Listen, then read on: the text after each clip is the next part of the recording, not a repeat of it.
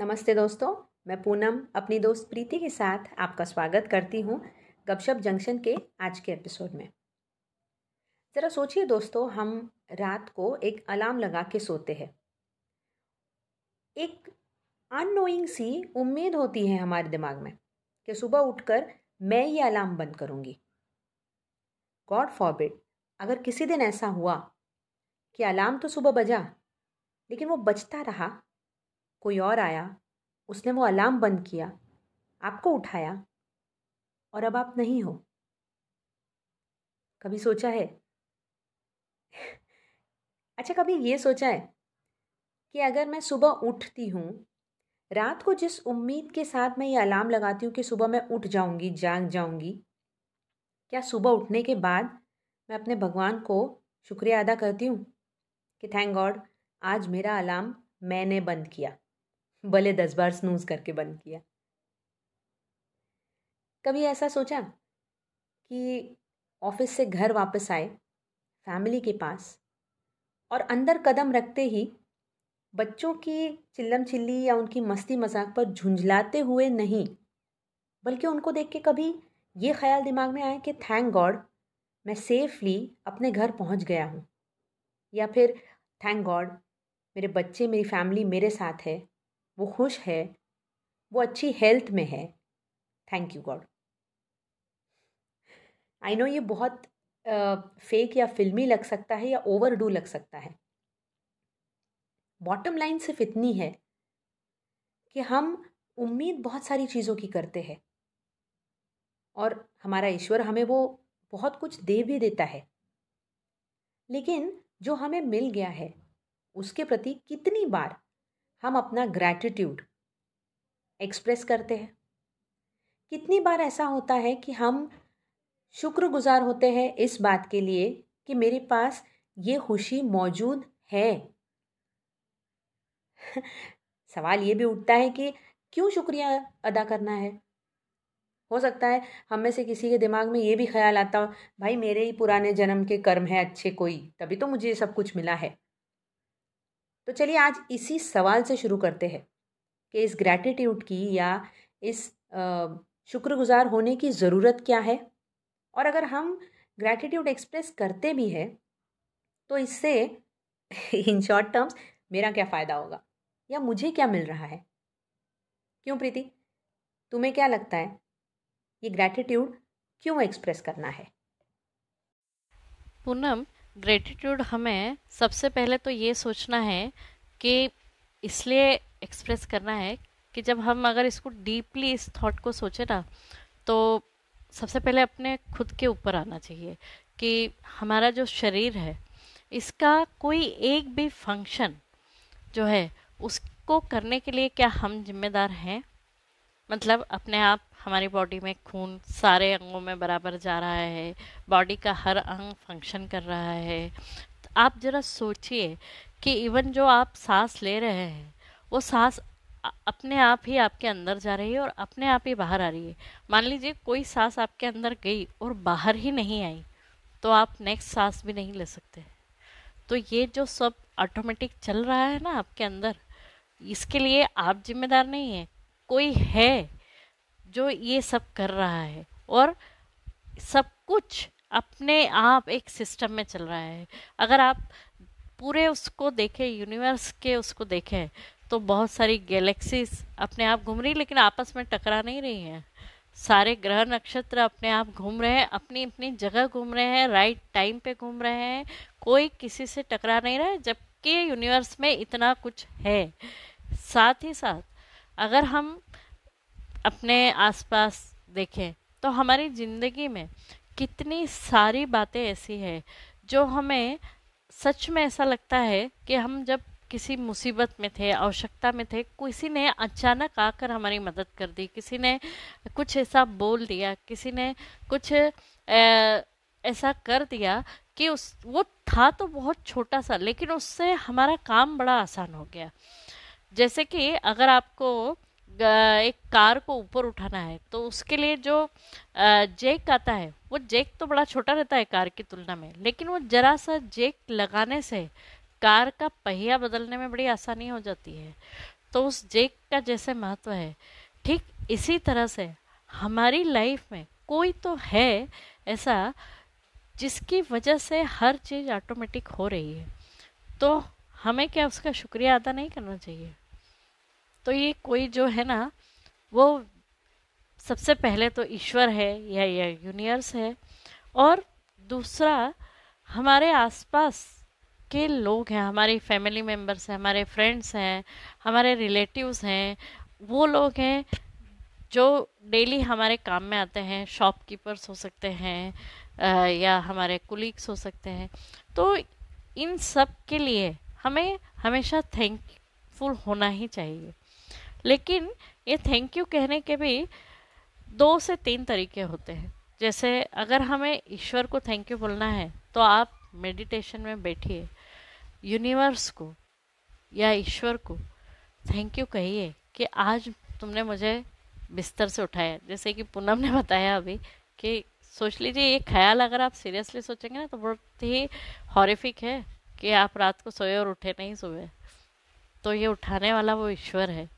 आपको अपने आप सांस अंदर जा रही है, बाहर आ रही है।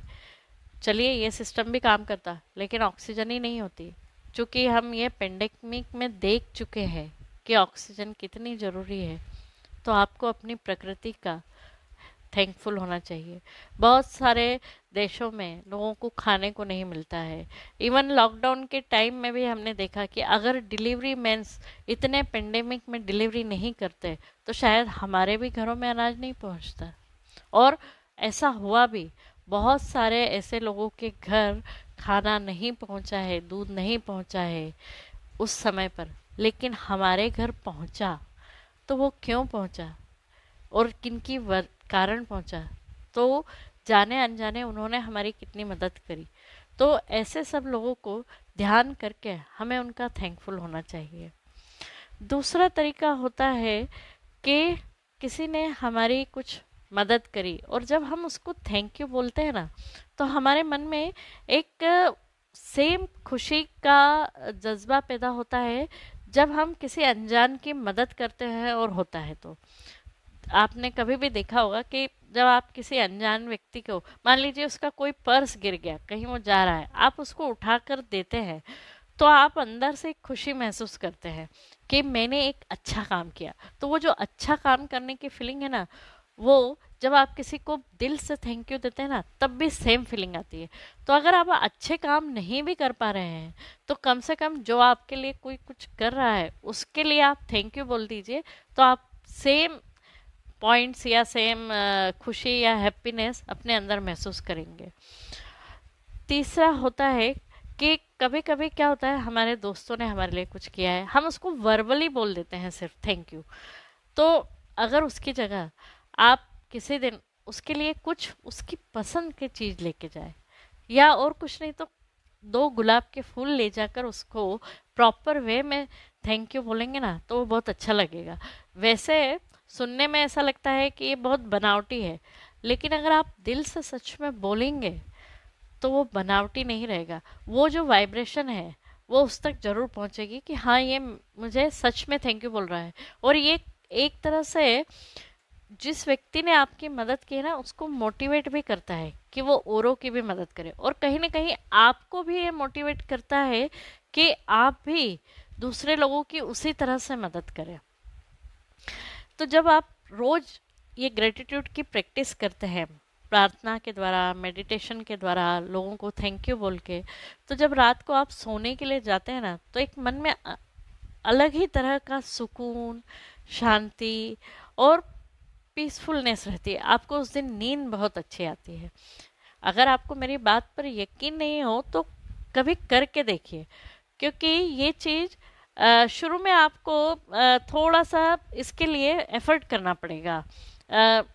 मतलब जानबूझ के खुद से प्रेयर्स में बोलना पड़ेगा मेडिटेशन में बोलना पड़ेगा, लोगों को जा जा के थैंक यू बोलना पड़ेगा।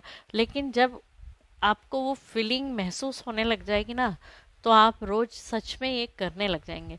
यकीन मानिए, क्योंकि हम लोग भी जब शुरू में मेडिटेशन शुरू किया, और उसमें एक पार्ट रहता है कि आपको थैंक्स गिविंग करना है, हर किसी का, प्रकृति का, अपने रिलेटिव्स का फैमिली का, अनजान लोगों का तो शुरू में एक जैसे हम अभ्यास कर रहे हैं, जैसे मंत्र बोलते हैं तो अभ्यास करते हैं, वो उस तरह का पार्ट था, लेकिन धीरे धीरे वो दिल से आने लग गया। और जब दिल से आने लग जाती है ना कोई भी चीज़ तो वो आपको अलग ही सुकून और शांति देती है।